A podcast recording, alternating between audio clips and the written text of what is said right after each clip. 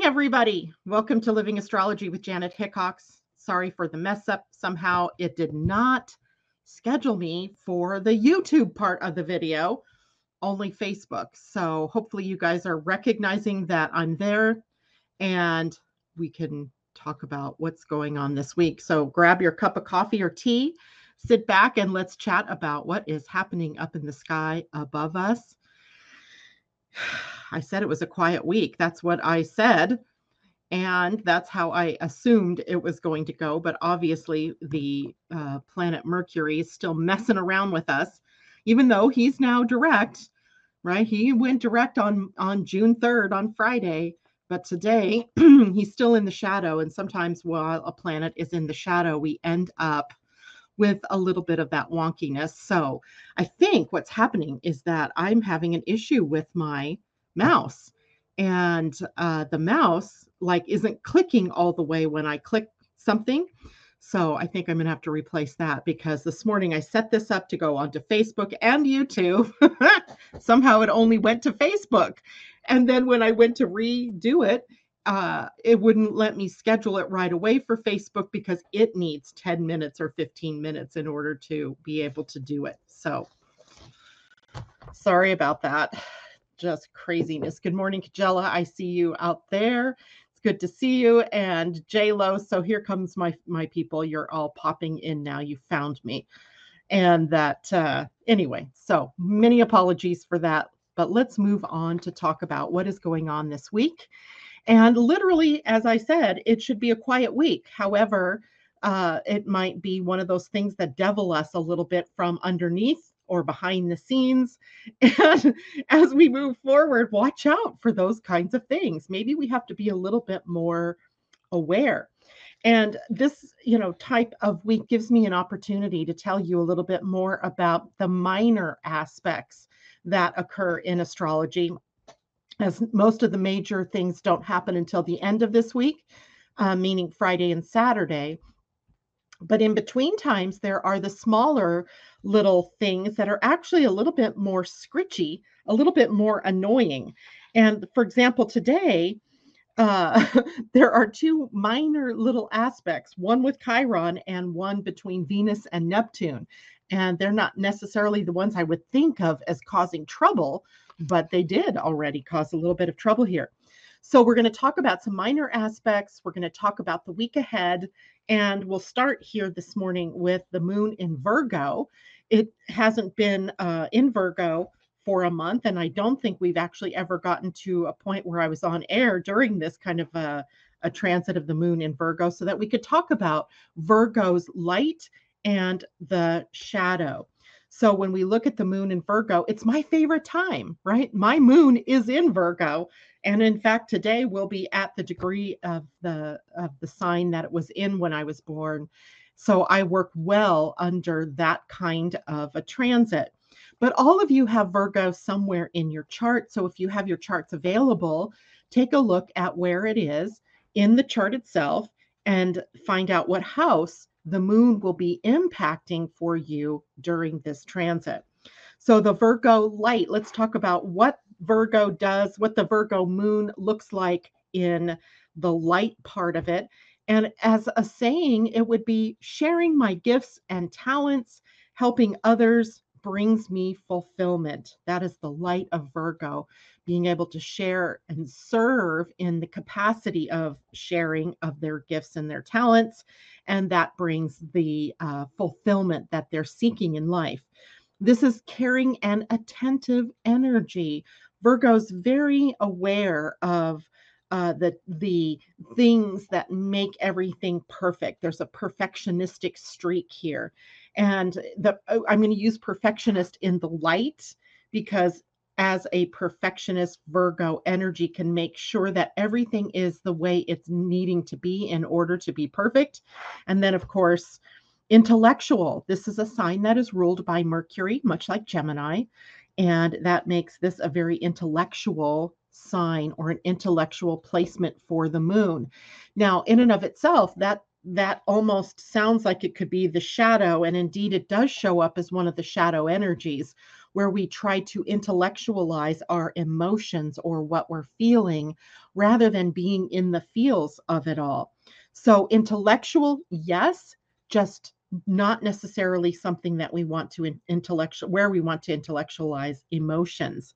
This is a humble and helpful placement for the moon. People that are on the ready and on the quick to jump in and help when needed, practical and organized or not right? I'm going to say or not because right now my desk got all mixed up and all cattywampus this morning. Hardworking and supportive, right? These are the lights of Virgo moons. Now, in the shadow, everything and everyone is flawed and needs fixing or saving. Virgo in the shadow can try to become the savior or becomes the martyr. It is opposite of the sign Pisces. And remember, Pisces energy in its shadow was the victim. And opposite of the victim is the martyr. So here we have the martyr or savior energy in Virgo. And along with that, OCD behaviors, the, op- the obsessive and compulsive nature of the shadow energy here. This can become then disorganized, overthinking. And by the way, overthinking uh, with the moon here in Virgo can lead us to tension, to anxiety, to become worried or become worriers. And that can lead to more nervous energy or nervousness, unproductiveness, right? Unproductive energy. And on the worst end of that extreme, it comes to judging, being judgy or overly critical and overly analytical and uh, then intellectualizing emotions. So we want to be careful in the week or in uh, today and tomorrow. The full days are with the moon in Virgo, and then on Wednesday. Uh, early in the morning, the, the moon will be in the void before it moves out of Virgo and into Libra. And then midweek, then that brings relationships into focus. And then we have a couple of days of Libra and energy. And then over the weekend, the moon will be in Scorpio. So, an intense weekend. While right now we have some uh, practical, work oriented energy for us.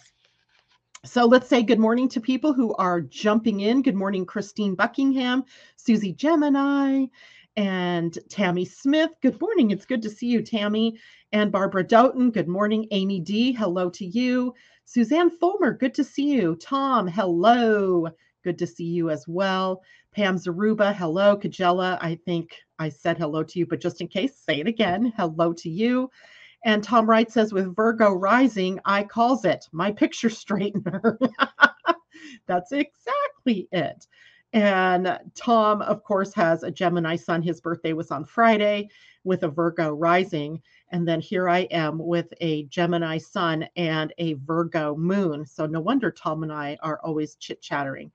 Uh, Amanda J, good morning to you. Susie says, I'm Virgo rising. And yes, earlier in life, I was overly critical with myself. There's the key, too, to that, Susie Gemini and Tom.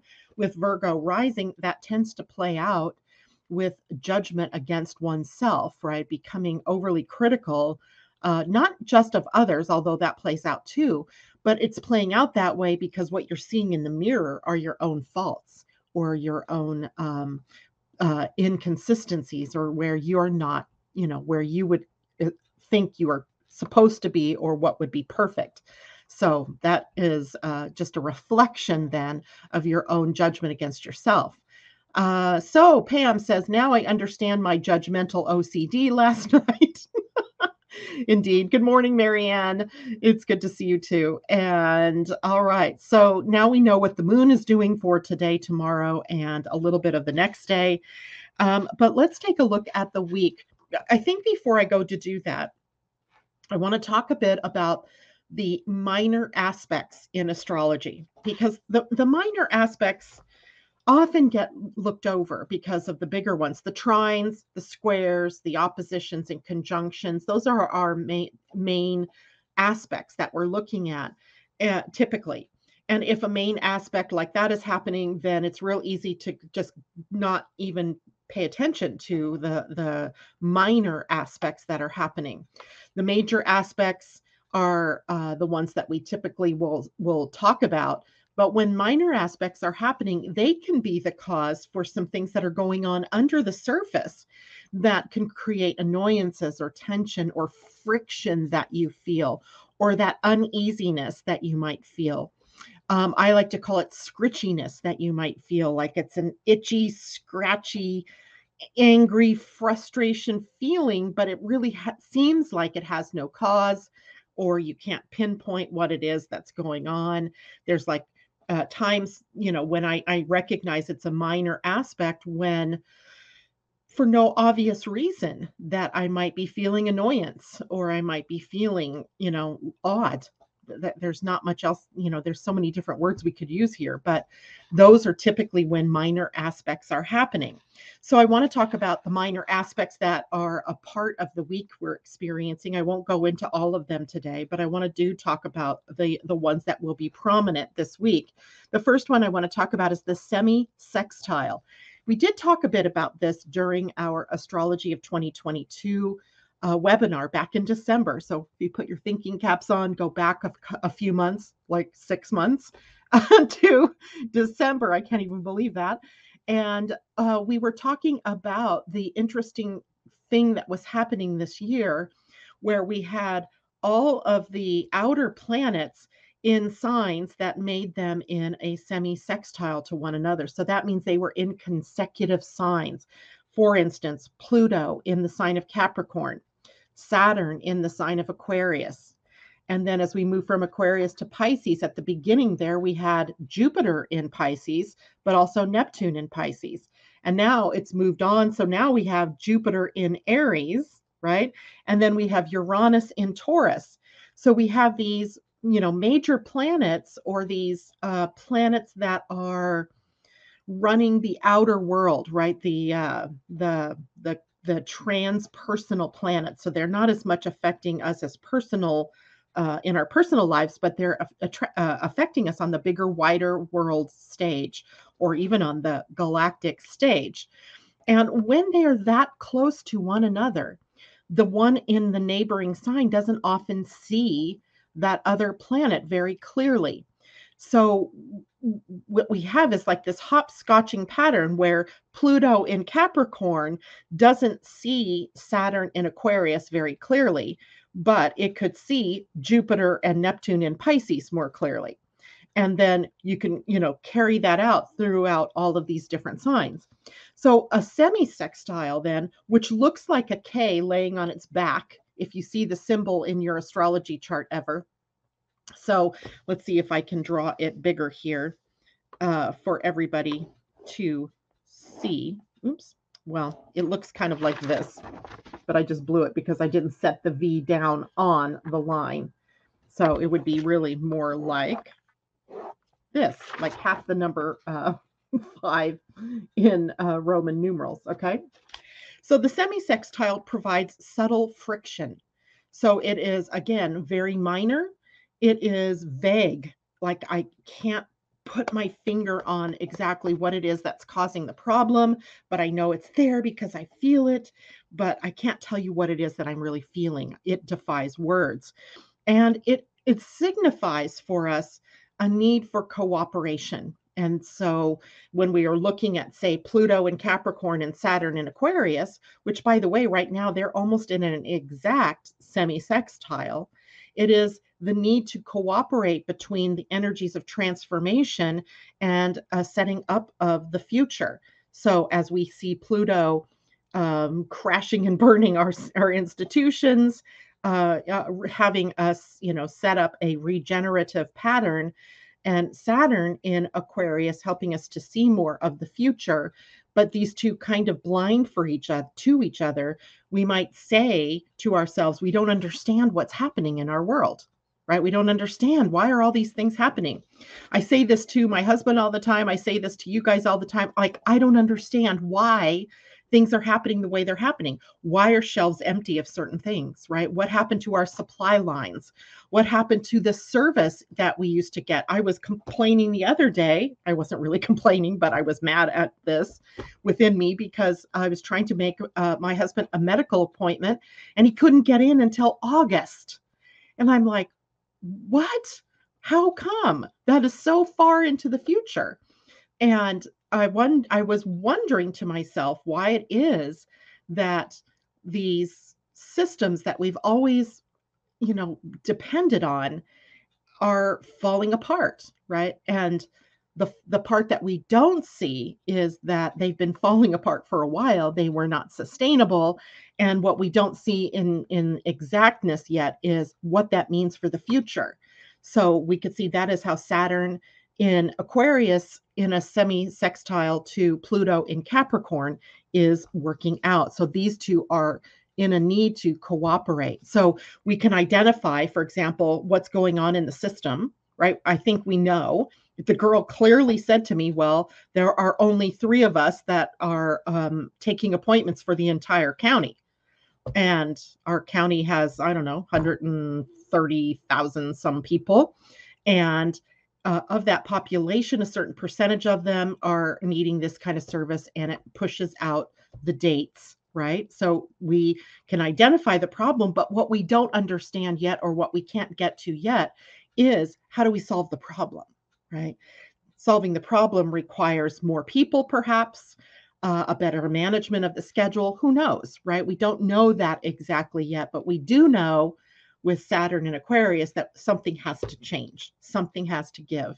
That either we need to hire more people to serve in the community in this respect, or we're going to have to manage it a little bit better. So, a semi sextile in your own chart might lead you to have to you know sit back step back a little bit and see how cooperation might work right when we have a system that's cooperating with the needs and the needs of the people being fulfilled by the system that's just one like minor way to look at this so that's a semi sextile and again that looks like this in uh, this one that one was i don't know what i was thinking anyway uh, now, the next one I want to talk about is a semi square.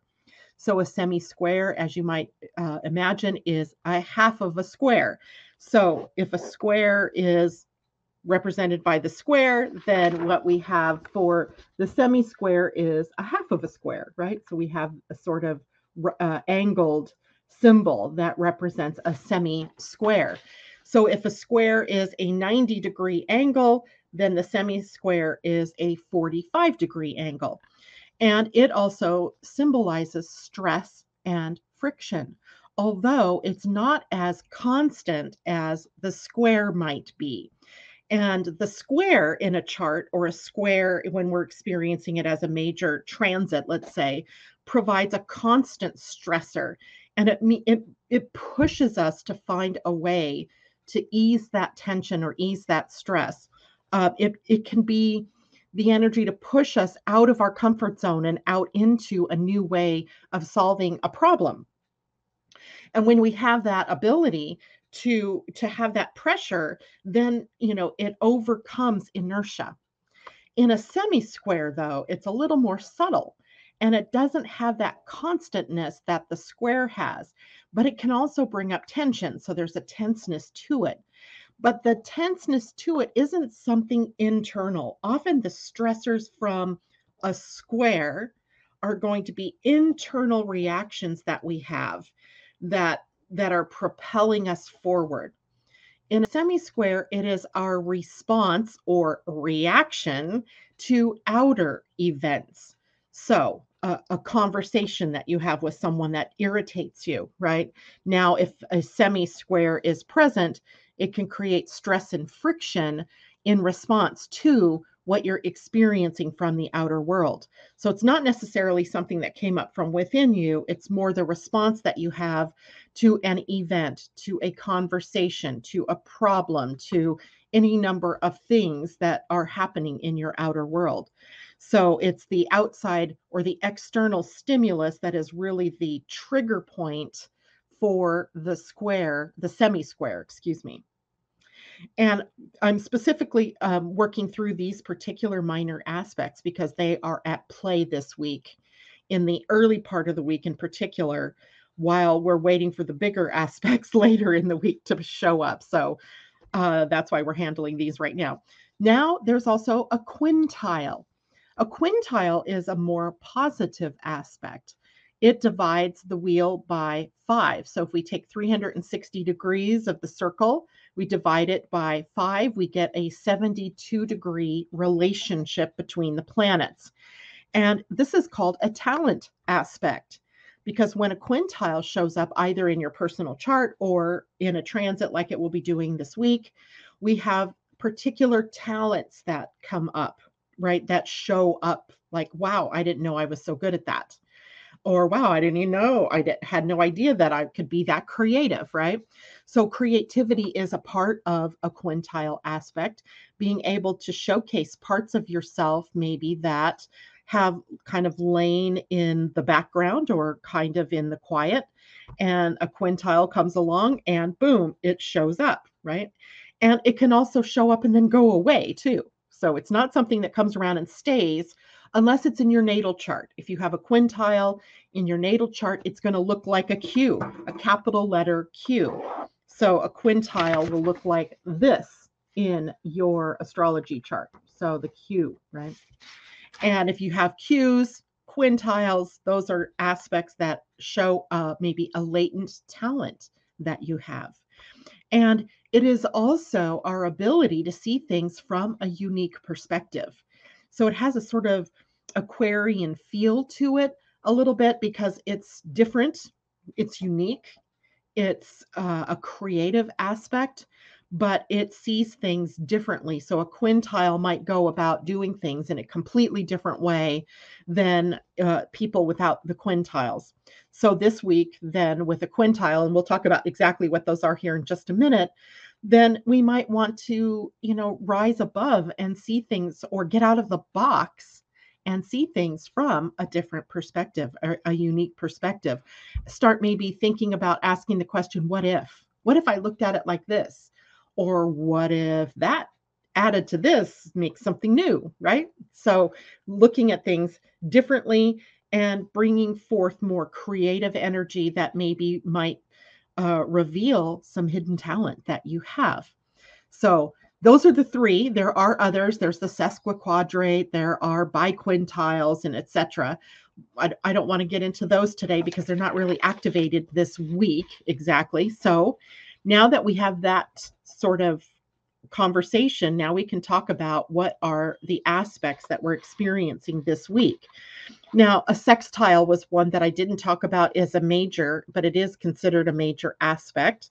The first one today is the sun in a sextile to Chiron. So if you look at the chart, your own personal chart or your transit chart, you're going to see that the sun is at 15 degrees of Gemini today.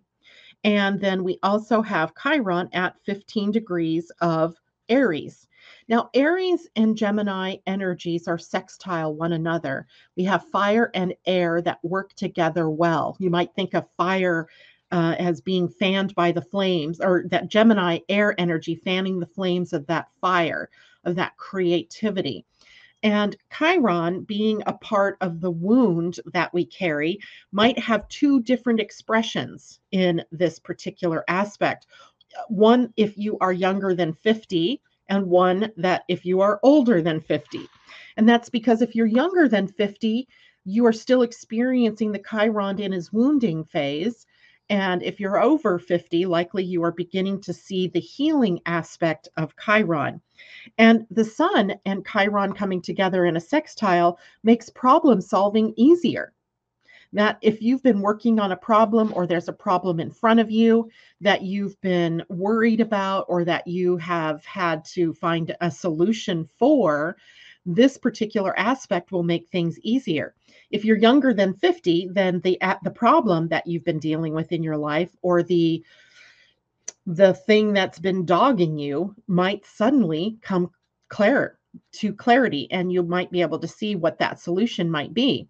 If you're over 50, then likely you're able to help someone else with a problem that they've been dealing with because what happens right around that 50 years old, 50 to 52 depending on where Chiron is in your own chart, um, what happens is we begin to be able to help others with the wound that we've always experienced. So we can have this problem solving um, ability to help others, or we might have the problem solving ability at uh, toward turn toward our own lives and our own problems.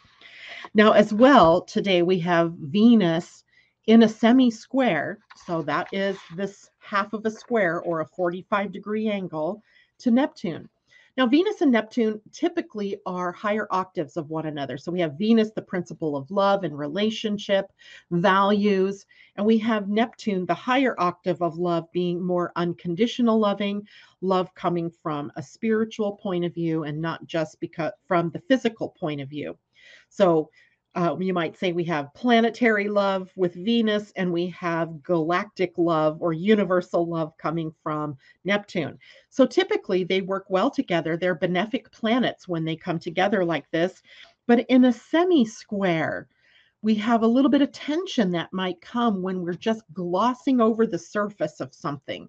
That maybe there's a problem going on, but instead of addressing the problem, Venus semi square to uh, Neptune might have us just like going, yeah, let's just skim over that one. We'll we'll deal with that another day.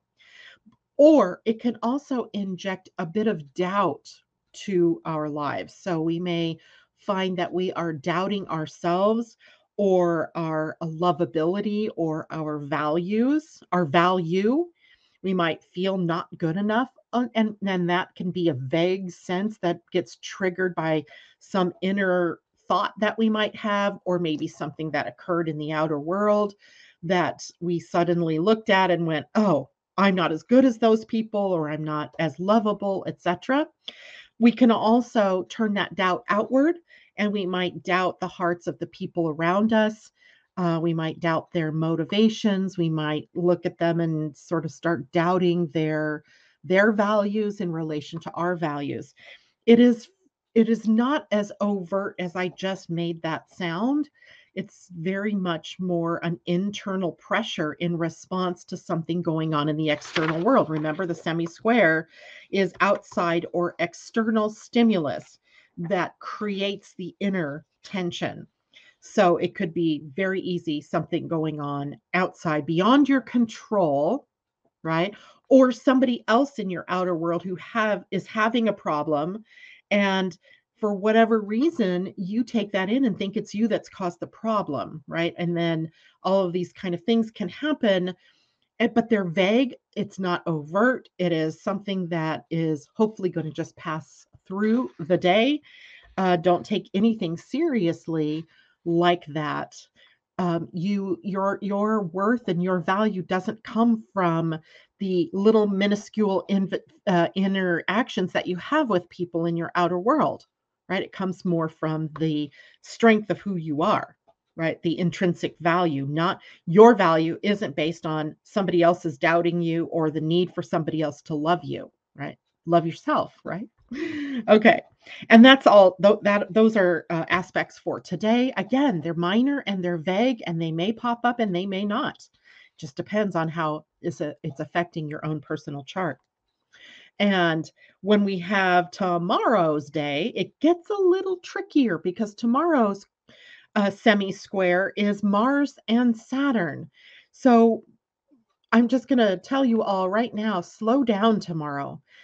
Going too fast tomorrow can lead you to accidents, can lead you to forgetfulness, can lead you to, you know, things that you don't necessarily that are going to end up causing more stress or uh, strain in your life or even in your uh, relationship. So slow down. Don't add to the energy of anger or frustration uh, by you know interacting or reacting to what's happening be patient. Tomorrow's the day to be patient.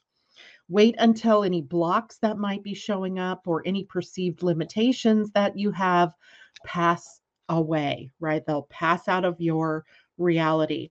If you're going to get behind the wheel of a vehicle, slow it down, right? Mars rules metal and Saturn is karma, right? He he will show you where you are doing things out of order or uh, where you are not waiting, where you're you're moving too far too fast. So slow it down tomorrow.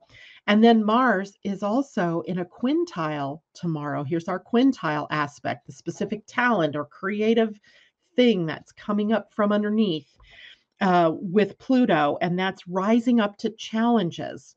So rise up to the challenges, but don't run them over, right? Don't run them over. Don't be impatient. Use strategy to fulfill your desires or to fulfill what it is that you need to do. And what do I mean by strategy? Well, if you know your human design, you know that every type has a strategy.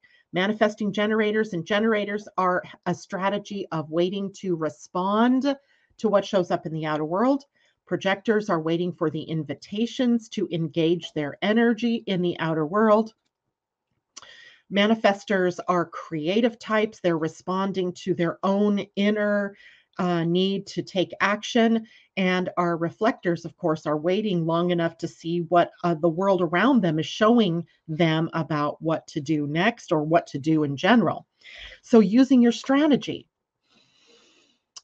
Also, though, strategy, especially because we have Mars and Pluto in this quintile, might be about following a plan, a plan that you've developed, but maybe have sort of just loosely adhered to, but tomorrow might be a day to really dig into the plan and see the benefits of walking your life one step at a time, putting one foot in front of the other and not necessarily jumping or hopscotching. This will be most difficult for manifesting generators because by nature, you're hopscotchers, right? By nature, you skip steps. By nature, you are taking on multitasking, doing things quickly tomorrow you might want to slow it down just a titch be a little bit more patient so that the real gifts that you have might have an opportunity to come up and shine, right? Woo! All right. That's all Tuesday's energies. Now, as we get into, uh, let's see, I did a Wednesday. Wednesday is not necessarily a major aspect but the moon will be in Libra opposing Jupiter in Aries. And that's our love and war axis, right? The love and war axis relates to our relationships and our relationships both to money, to our health, to our significant others, to our family, to our friends. I mean, you can go all the way around the wheel and you can see how this might come up in far as far as relationships are concerned. But the moon in opposition to Jupiter can sometimes overdo things, right? So a minor argument could turn into a huge blowout. A minor irritation might be, you know, something that causes you much more harm than good. Uh, uh, taking a little bit of something would be required, but you might be tempted to take a lot of something. So we have to watch proportionality when the moon is in an opposition to Jupiter. Luckily, at most, that lasts a couple of hours and then it moves on. So it's not something major that we have to take a look at. However, we also have the new Human Design Week birthing on Wednesday. And the new Human Design Week is the sun moving to the gate 45, the earth, which is on the throat. Remember, the, the gates of June are the three first three weeks of June are all on the throat center. So it has to do with our communication, it has to do with manifesting, it has to do with metabolism, how we're able to use our resources in a sustainable way. Well, when we get to the sun at the gate 45, it represents the sustainable distribution of resources. So it has, it is one of the money gates in human design, if you will, or resource gates. And because it's on the throat, it's how we distribute that energy. How does it move from the throat outward to the lower energy centers or to the upper energy centers or outward into the world? So, distribution. So, there's a financial piece here that we'll need to look at. And then with the earth at the gate 26 on Wednesday, starting on Wednesday, we begin looking at things through the eyes of integrity. And the challenge will be about being in integrity. And it might be that we see or we hear over those next several days, the next five to six days, things that are out of integrity that have had an impact on our financial market, including what I'm thinking as I see Venus coming into a conjunction with Uranus on Saturday. So I'm kind of jumping ahead a little bit here, but these two tying together a bit to maybe rock our financial world again, still continuing. Maybe it's another drop in crypto, maybe it's an, a stock market thing, maybe it's more bad news about the uh, about inflation around the world, but it could also intimate new or creative ways to move through the challenges that we face in that respect. So we have like a mixed bag here. The fact that Uranus is involved with this at all uh, tells us that it's going to be unexpected, that we can't even predict. Like I'm telling you one thing and it could be the other. Or if I'm saying, don't expect this, expect that, then it's going to be the one I told you not to expect. So be open, be understanding about different fluctuations in markets and what have you. Don't take it seriously, but listen to your own gut and be in your own integrity. And when it comes to what to do about your own resources, your own time, your own finances, your own energy, right? Those are your resources. Use them wisely. On Thursday, we only have moon transits, nothing particularly uh, horrible, just a bunch of moon things. So it might be a, a moody kind of day right? Moods changing because the moon is the only thing that's driving experiences on Thursday. When we get to Friday, Friday we start to with another major sort of aspect and this will be Mercury out of retrograde now, so he's in forward motion in a trine to Pluto. A trine is a 120 degree angle, so it's a smooth flow, an ease and flow of the energies. They work well together. And this one brings us increased insight, or you could say understanding, or you could even say awareness of whatever it is that we need to become more aware of. So Mercury is in Gemini, I mean, excuse me, Mercury is still in on Friday at the later degrees of Taurus. And so that's practical, that's simple, that is resources, right? That is money, banking, mortgages, all of that uh, possible financial stuff coming up with Mercury delivering messages about the economy, perhaps. And Pluto in Capricorn, also an earth sign. Taurus is an earth sign, and uh, Pluto in Capricorn in an earth sign, having been responsible for the crashing and burning of our major institutions a bit. So it's hard to say, is this going to bring, it's a trine trines are an ease and a flow. Is it an ease and a flow of more crashing? Or is it an ease and a flow to restore some harmony in the markets? Uh, we'll just have to be especially aware of the unseen, unheard uh, vibes moving through the system, the undercurrents, if you will. When we deal with Pluto, we're dealing with the underworld. We're dealing with things that are not obvious right? Sometimes we're dealing with uh, the ugly undercurrents of something and uh, being exposed perhaps during this period of time. On the really good side for all of us as individuals, as Mercury is an individual planet, we have increased ability to focus, right? That might be a day if you have a lot of work to do this week, maybe things that are more specific or need more detail or detail oriented, maybe wait till Friday because you'll have an increased focus ability with Mercury in that trine to Pluto. So if you can, maybe even Thursday as that starts to build uh, at that point in time, uh, that might be the time for you to have a more concentrated, focused ability to get something done. Then on Saturday, we have the planet Venus, which rules res- relationships, finances, values, resources, right, in general, um, in a conjunction to Uranus. Now, Venus rules Taurus, where Uranus and, and Venus will meet. So she, I think, has a bit of the upper hand in this. But anytime any planet comes into contact with Uranus, we have the unexpected. So expect the unexpected, right? inwardly, we all may be feeling a little bit of an itch to get something exciting going in our lives, to change up the atmosphere, to um, to do something untried and untrue, perhaps, or something that we've not ever done before. We want what's new, right? We kind of have that itch to get into something new, to try something that's that it might bring us some excitement because maybe life has been boring or Maybe we've been caught inside for too long and we're just itching to get out. Um, we may be attracted to what's unique, what's odd, what's different, what's unusual, because Uranus is that kind of planet, right? He likes to, to so we might be attracted to people um, who are different than what we are, right? Or we might have find we have an affinity for all things unusual.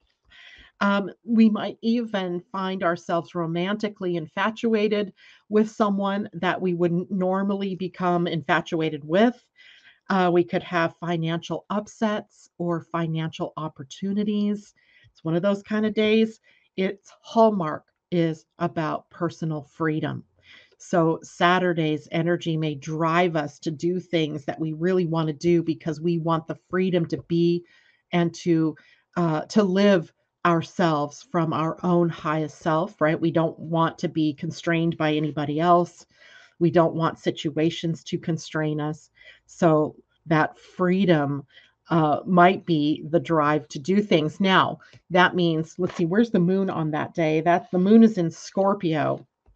Scorpio is the sign opposing Taurus. So now we have the moon moving across from the planets that are still in Taurus, which are Venus and Uranus and the North Node and Mercury. So throughout the weekend, we're going to have that opposition uh, triggering those different planets. And an opposition can mean that we have to hold the tension of opposites in some way. And and often we can't bring a fullness of expression to either planet, right? So we might be waffling or on a teeter totter, trying to find a balance point. Uh, and if you want to apply this to finances, we may be uh, finding a balance between spending and earning or uh, between uh, debt and credit. So, you know, we find balances in our relationships. We might have to find the balance between you and I, right? I mean, I and the other, right? Uh, so having to find that balance this weekend is also maybe problematic for some people, depending again on your own chart. But just remember these transits with the moon, they can trigger events and then it moves out of that event onto the next one. So it can leave us with a feeling of being sort of breathless as we keep moving through these different things. that was a lot. All right, questions. So I'm going to go back a little bit and see what people are asking. Uh, good morning, Debbie Tibbetts two meal. Better late than never. Good morning uh, to uh, what is that? Erica Dorsey. Good morning, Kathleen Mallory. Hello. Uh, she says, Janet, I'm seeing all those things active in my world. I don't doubt it in the least. Pam's Ruba question would you say semi square energy is like an open center in human design? Be the screen door and let it follow through and don't hold as yours. I think I think there is that potential. But I would bet you it would happen even in a defined center. I think if you have an open center, you maybe have a little bit more skill in becoming more cooperative right? Because an open center is taking in the energy from around it. And it can also, especially with wisdom, can see that it is taking in the energy from around it and doesn't need to react to it in the same way, that it can use that energy differently. But a defined center has a very specific way of dealing with energies as they come in.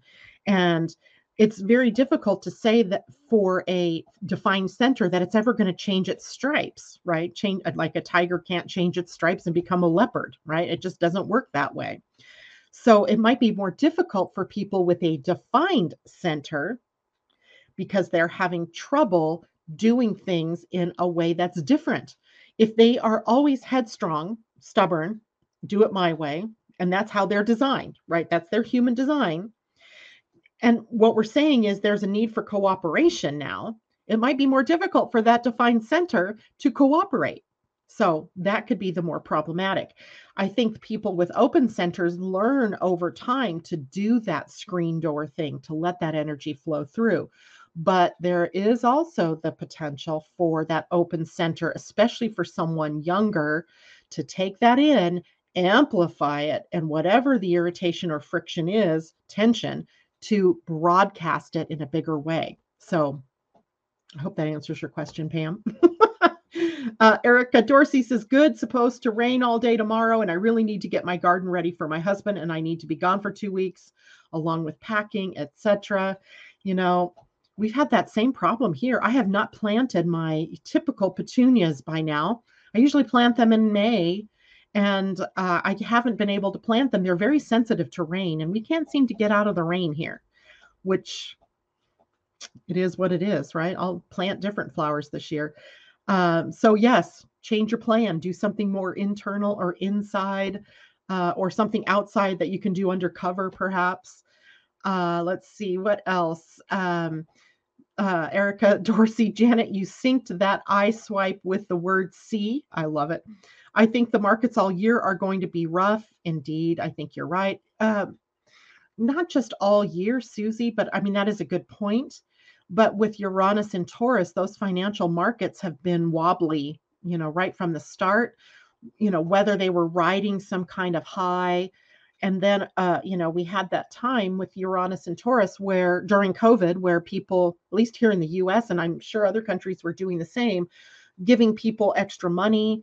Um, our unemployment had, you know, extra money given. Uh, there were um, the the one-time payments that we got. I can't remember what they called them. Um, but which temporarily seemed to buoy up everybody's spending ability, which held the markets or held, you know, uh, their their their place for people to buy things, their purchasing power.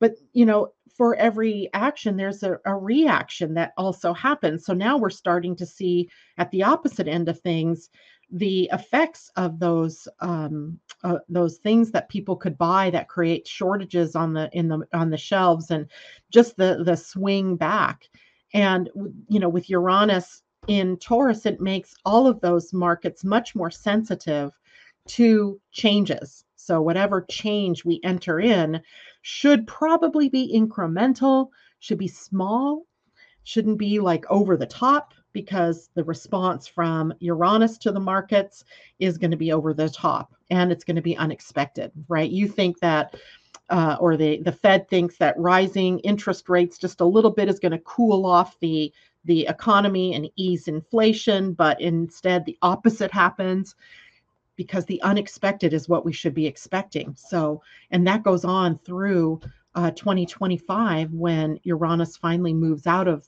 of Taurus, but into Gemini then. So it's a it's a strange time financially because it's hard to put pin down what to expect. And that's as it should be, right? We we need to become more sustainable in everything that we do with our finances, uh, with the economy, and there's a fine balance between conser- conservation and sustainability. Um, and having to juxtapose that against the progressiveness that Saturn in uh, Aquarius brings us. So it's all kind of weird at the time. Uh, Tammy Smith, Virgo in the 10th house, along with Mars, Uranus, Pluto, Ceres, and Pallas. Tell me how wonderful or messed up my week will be, please. Tammy, I don't know that I would say it's messed up, but maybe these next couple of days because that's when the moon will be in Virgo. You want to be able to organize yourself. You want to watch being too picky or too perfectionistic or getting into analysis paralysis or being overly critical of yourself or of others. But after Wednesday, when the moon moves into Libra, a lot of that tension goes away um, because there isn't, you know, a moon that's stimulating all of that Virgo energy for you. Instead, it's being stimulated by planets, perhaps in Taurus or Pluto from Capricorn, depending on the degree that you have those planets at. So I don't think it's messed up. I think you have a lot of organizability, right? Ability to get things done. Just don't insist that it happens only in one direct in one way or one direction. Be a little open to um, difference. Uh, thing maybe changing up your routine a little bit, uh, not insisting on habits that you know just change things up a little bit. Uh, Susie says, I hear you, Dorsey or Erica Dorsey. How much of a possibility is there for someone to have a natal chart with all ruling planets? I've yet to see one, but I don't doubt that it could happen. Um, and I think what you mean by that, Erica, is that for every that every planet is falling in a sign that that planet rules, right? So Venus would be in Taurus or Libra, Mercury would be in Gemini or Virgo, uh, Saturn would be in Aquarius or Capricorn, Pluto would be in uh, Scorpio, or Mars would be in either Scorpio and Aries. I mean, that would be extraordinary. It would make that person's life pretty easy, I think, um, or pretty difficult. It might be so easy that they don't try. That would be so extraordinary to see. I've not yet seen something like that happen. But a good question. Uh, all right. Hi, Judy Wheeler. It's good to see you. I don't think I have any other questions here, but if if I've missed somebody's question, please um, you know type that in down here at the bottom. I have a couple of last things that I want to share with you, and then I'm going to pull a card for us for the week. So there are a couple of big news things coming astronomically this month that I want to make sure you're all aware of. The first one comes with the full moon on June 14th. Unless you're in Europe, and then it will be on the 13th. It'll happen sooner for us on the Pacific coast. The new moon, excuse me, full moon on June 14th will be at 4:52 a.m. So if you're on the east coast of the US, actually, so it would be for those of you who are in, say, Australia or Japan or Asia, where it would be on the 13th. For us, it's going to be all on the 14th. And that will be a super moon, a pretty powerful super moon as well. Remember, a super moon occurs when the full moon or the new moon comes within 90% of the closest approach the moon ever makes to the earth. That means that the tidal swell is stronger, more powerful. And since we are primarily water, our bodies are also affected by the closeness of the moon. And that means that inflammation is higher. It means that our moods or emotional responses are higher.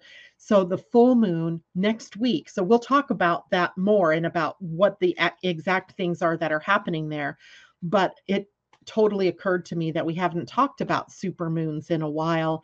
And this full moon is a super moon. So be prepared maybe for the more extreme expressions of the full moon, which are typically revelations, completions, or endings, something coming into fullness.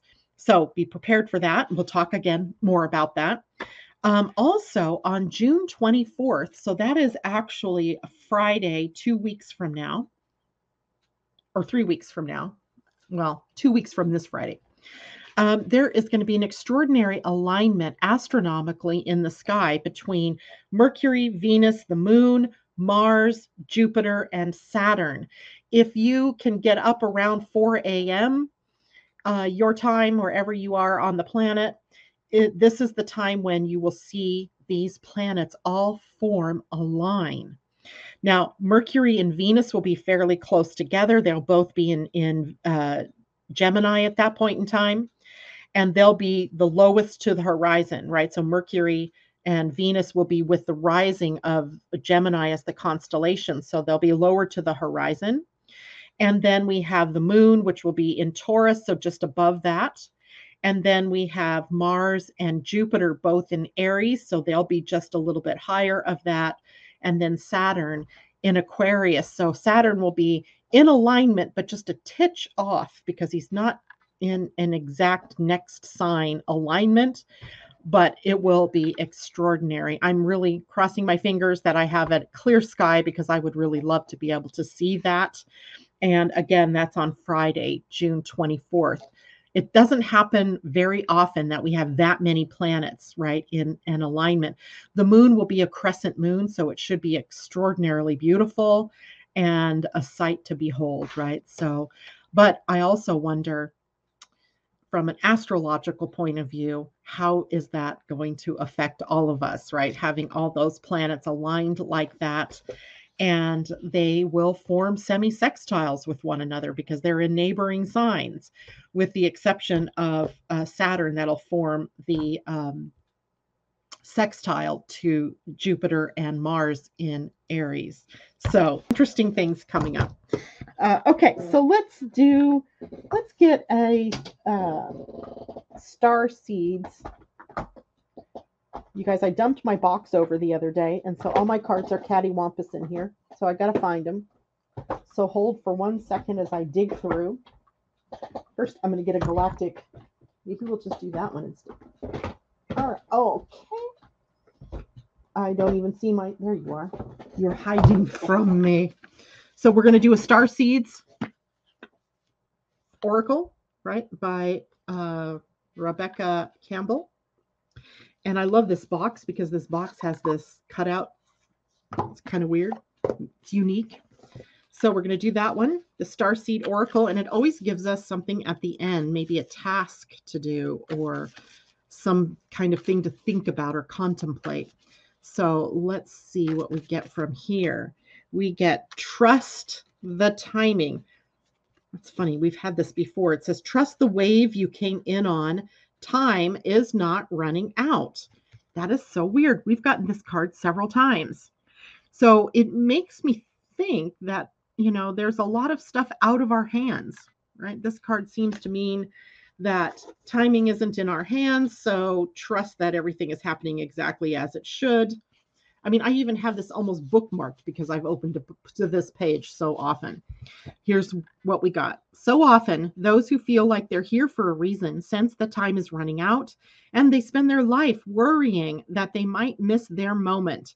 But the only way to miss your life or your moment is to spend your time worrying about missing it. It's never too late to answer a calling, and you're never too old. The tides of your life are magnificently orchestrated to come in and out in perfect unison.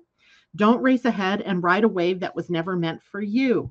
You'll waste your precious time and energy when instead you could be enjoying your life. Everything has a season, and you're being called to trust the one you're in. Don't let impatience, comparison, competition, or paranoia disturb the seeds. It seems that everyone has anxiety these days, constantly scanning for something they might have missed or a possible threat. Keeping our mind and body pointed in the same direction as our soul is near impossible at such reactive speeds. Right now, you're being reminded to take a breath and trust the wave you came in on, to trust the season you're in. Time is not running out. There's plenty of time. There's no rush, and it's never too late. Hmm. So here we have a starseed soul inquiry. How can you trust the timing of your life a little more? I'll say that again. How can you trust the timing of your life a little more? That's our starseed soul inquiry.